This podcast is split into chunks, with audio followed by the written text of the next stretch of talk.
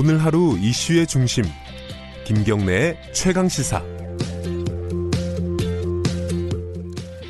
네, 작년 4월이었습니다. 어, 서울 용화여고 창문에 미투라는 글귀가 붙기 시작하면서 학교 내 미투, 스쿨 미투 운동이 본격화됐습니다. 이 학생들이라는 존재가요, 사실상 학교에서 굉장한 약자입니다. 권력으로 보면은. 어, 올해도 계속 이어지고 있습니다. 스쿨 미투가 이어지고 있고 이 관련된 문제를 꾸준히 고발하고 있는 청소년 페미니즘 모임 음, 양재 대표를 연결해 볼 텐데요. 지난주에 유엔까지 갔다 왔어요. 유엔의 초청을 받아가지고 관련된 얘기를 연설을 했다고 합니다. 안녕하세요. 네, 안녕하세요. 어, 일단 그 청소년 페미니즘 모임이 어떤 모임인지 간단하게 좀 설명을 해주시겠어요? 아, 네, 저희는 2016년 8월경에 출범을 했고, 예. 청소년 당사자들이 직접 모여서 페미니즘에 관련된 프로젝트를 예. 기획하고 있는 팀입니다. 요번에 스위스 제네바 유엔에 갔다 오셨다고요, 설 연휴 동안에.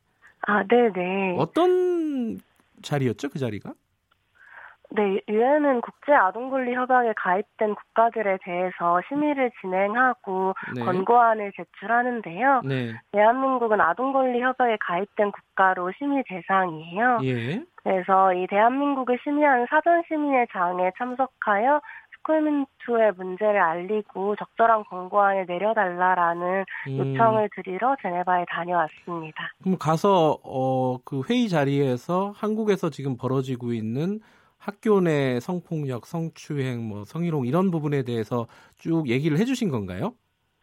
아, 네네. 저희가 NGO 보고서를 통해서 네. 학내에서 일어나고 있는 아동 성학대에 대한 내용을 유엔에 제출했는데요. 예. 이 보고서를 기반으로 사전 심의에 참석하여서 발언을 진행했습니다. 어떻습니까? 그 분위기가 그 우리 대한민국에서 벌어지는 그 학교 내 어떤 성폭력 문제 이런 부분에 대해서 그 유엔 사람들은 많이 좀 공감하던가요? 어떻습니까? 아, 네, 저희가 사전 심의 전후로 유엔 내 여성 아동 인권에 대해 활동하는 많은 전문가분들을 만나고 왔는데요. 네. 네, 전문가분들과의 미팅에서는 한국 사회에서 학내성 폭력이 발생했을 때 네. 아동 청소년들이 도움을 요청할 만한 기관이 실질적으로 없다는 것에 대해 굉장히 안타까워하셨어요. 음. 그래서 사실 절차는 있지만 한국의 만연한 성차별적인 문화나 입시 중심 교육에 따라서 교사의 권위가 너무 강한 점 이런 점 등을 들어서 저희도 시스템이 있으나 작동하기 힘들다라는 얘기를 많이 했고요. 네. 네. 그리고 그, 한편으로는 예. 어, 학내 성 폭력이 전 세계에 만연한 일인데 이러한 음. 것들에 대해 한국이 10대 여성들이 만들고 있는 운동과 변화가 국제사회에 큰 힘이 된다는 말씀도 전해주셨습니다. 음. 어, 운동과 변화가 어, 국내에서 벌어지고 있다. 어떤 변화들이 있습니까? 그 미투 운동이 시작되고 나서 학내에서요?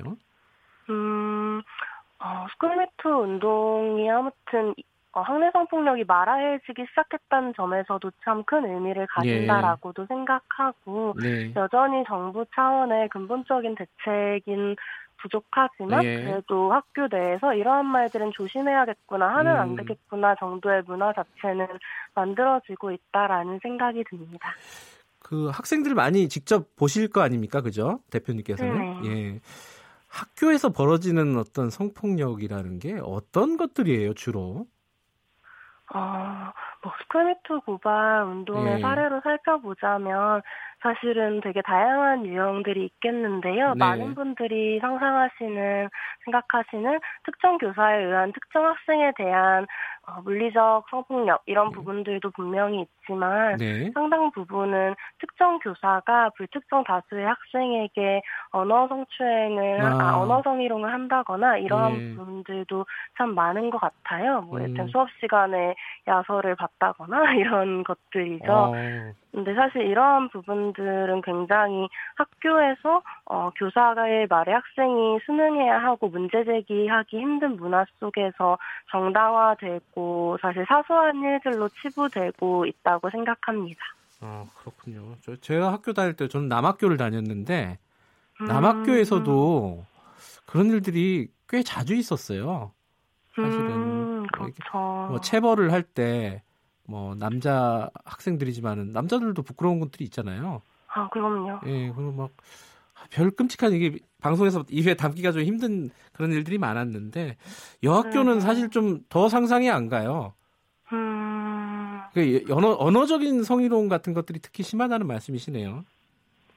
어, 네, 그것이 조금 더 특수한 지점이라고 생각을 해요. 사실은, 어, 다른 물리적인 성폭력도 굉장히 심각하지만 네. 그 특정 다수에게 매우 일상적으로 오랜 시간 동안 음. 어, 어 성희롱적인 농담들, 성차별적인 발언들을 지속해왔던 예. 사가 이러한 역사가 좀 학내 성폭력의 좀 중요한 부분 중 하나가 아닐까 싶습니다. 예. 어제 기사를 보니까요. 인천의 한 사립여고 교사 20명이 경찰 수사를 받게 됐다. 이런 기사가. 있었어요.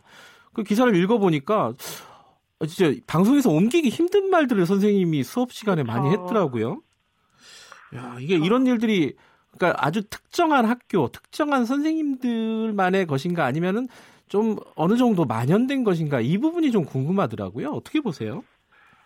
어, 저는 그 부분에 관련해서는 네. 아무튼 저도 그 경찰 수사 뉴스를 봤었는데 네. 제가 봤었던 뉴스는 이미 이 학교 교사들이 최근 몇 년간 학생 성추행으로 처벌을 받거나 재판 중이었었다고 해요. 예. 그러니까 사실은 이 학교에서 그가 학내 성 폭력이 발생했을 때 네. 학내 문화들을 바꾸려는 노력들 하지 않았고 네. 사실은 손방망이 처벌로 일관했기 때문에 네. 교사들이 계속 가해할 수 있는 환경이었다라고 음. 생각을 하거든요. 예. 그렇기 때문에 이거는 개별 교사의 문제를 넘어서 네. 학내 성폭력이 고발될 수 없 고 제대로 해결될 수 없었던 기존의 구조에 대한 문제라고 생각을 하고요. 네. 그래서 지금 학교에서 또 그 학교에서 스크미트 고발 이후에 고발자를 색출하려고 하거나 아. 어, 제대로 사과하지 않거나 이러한 조치가 반복이 되고 있는데 예. 좀 교육청이나 정부나 이런 국가기관들이 적극적으로 감시하고 모니터링하면서 학내 문화나 구조를 바꾸기 위한 노력을 이어가야 한다고 생각합니다. 이게 사실 작년에 스쿨미투가 본격적으로 불붙기 시작했지만은 이거 네 오래된 문제잖아요. 그렇죠. 이게 왜 근절이 안 되고 이렇게 계속 진행이 되는 걸까요? 이런 학, 학내 성폭력 문제가요? 음, 사실 결국에는 학교에서 다양성이나 인권의 가치가 아니라 성차별과 위계를 가르치고 있고 한편으로는 교사에 의해 학생이 일방적으로 가르침 받아야 되는 대상, 네. 통제해야 되는 대상으로 여겨지는 지금의 학교 구조 자체가 되게 예. 성폭력이 양산할 수밖에 없는 구조라고 생각을 해요. 예. 뭐, 이를테면 학교에는 뭐 여학생 의 몸을 통제하는 방식의 규칙들, 뭐 치마 음. 길이를 단속하거나 음. 이런 방식의 규칙들이 있는데 이러한 규칙들 속에서 학생들의 몸에 대해 교사가 통제할 수 있고 터치할 수 있다라는 의식이 더 네. 정당화되는 거죠, 사실은. 그래서 이런 규칙이나 문화 하나하나 자체 바꿔야 된다라고 생각을 네. 합니다. 그 문화나 규칙, 학내 규칙들 바꾸는 것도 중요하지만은 어 이제 정부나 이런 쪽에서 할 일들이 있을 것 같아요. 어떤 일들이 음. 가장 시급하게 필요하다고 보십니까?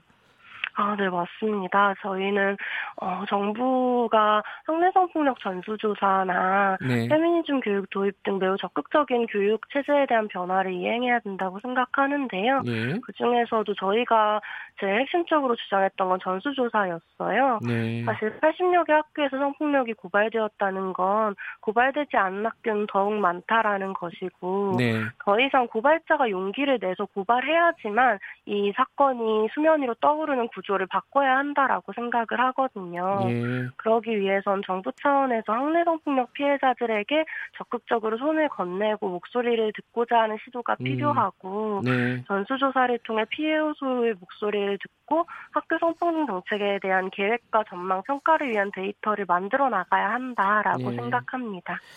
알겠습니다. 시간이 걸려도 좀 길게 보고 어, 전수조사나 이런 부분들이 좀 진행이 됐으면 좋겠네요. 근데 지금 네. 한 가지 좀 여쭤보고 싶은 게 그 청소년 페미니즘 모임 이게 회비로 운영이 된다는데 회비가 한 달에 5만 원밖에 안 들어온다고요?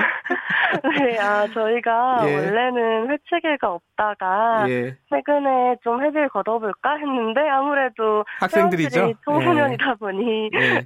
네 매우 적은 재정으로 운영이 되고 있고요. 유엔은 어떻게 갔다 오셨어요? 그 비행기 값도 많이 들 텐데. 아, 저희가 그래서 되게 걱정을 많이 했었는데 예. 다행스럽게도 시민분들이 많은 도움을 주셨어요. 그래서 네. 저희가 짧은 시간 카카오 가치가치라는 프로그램을 통한 펀딩을 해서 아, 시민 펀딩을 음, 하셨군요. 네, 시민 예. 펀딩을 해서 좀 경비를 많이 마련하게 되었습니다. 네, 이번 주 토요일 날 청와대 앞에서 집회를 하신다고요? 어떤 내용을 발표를 하실 내용이죠? 예정이죠? 아, 네네. 저희가 어, 청와대 사랑채 앞에서 지금까지 있어 왔던 전국적인 스쿨미투 고발과 운동에 대해서 이야기하고 네. 대한민국 정부가 직접적으로 근본적인 대책을 제시해야 된다라고 음. 이야기한 집회를 엽니다. 네. 그래서 이 집회에서 저희의 요구안들을 발표하고 지지 서명을 네. 어, 청와대에 전달하고자 합니다. 예, 그 유엔에서 권고가 오기 전에 우리나라가 먼저 선제적으로 대응책을 좀 마련을 했으면 좋겠다는 생각이 드네요. 아, 네네. 너무 예. 중요한 일이라는 생각이 듭니다. 자, 여기까지 듣겠습니다. 고맙습니다. 네, 감사합니다. 지금까지 청소년 페미니즘 모임 양지혜 대표였고요. 출근길 눈이 많이 와서 굉장히 힘드시죠? 길도 많이 막힌다 그러고요. 조심하시고요. 2월 15일 금요일 KBS 일라디오 김경래 최강시사 오늘은 여기까지 하겠습니다. 저는 뉴스타파 기자 김경래였고요. 어, 눈 때문에 많이 힘드셔도 주말은 편안하게 보내시고요. 저는 다음 주 월요일 아침 7시 25분에 다시 돌아오겠습니다. 고맙습니다.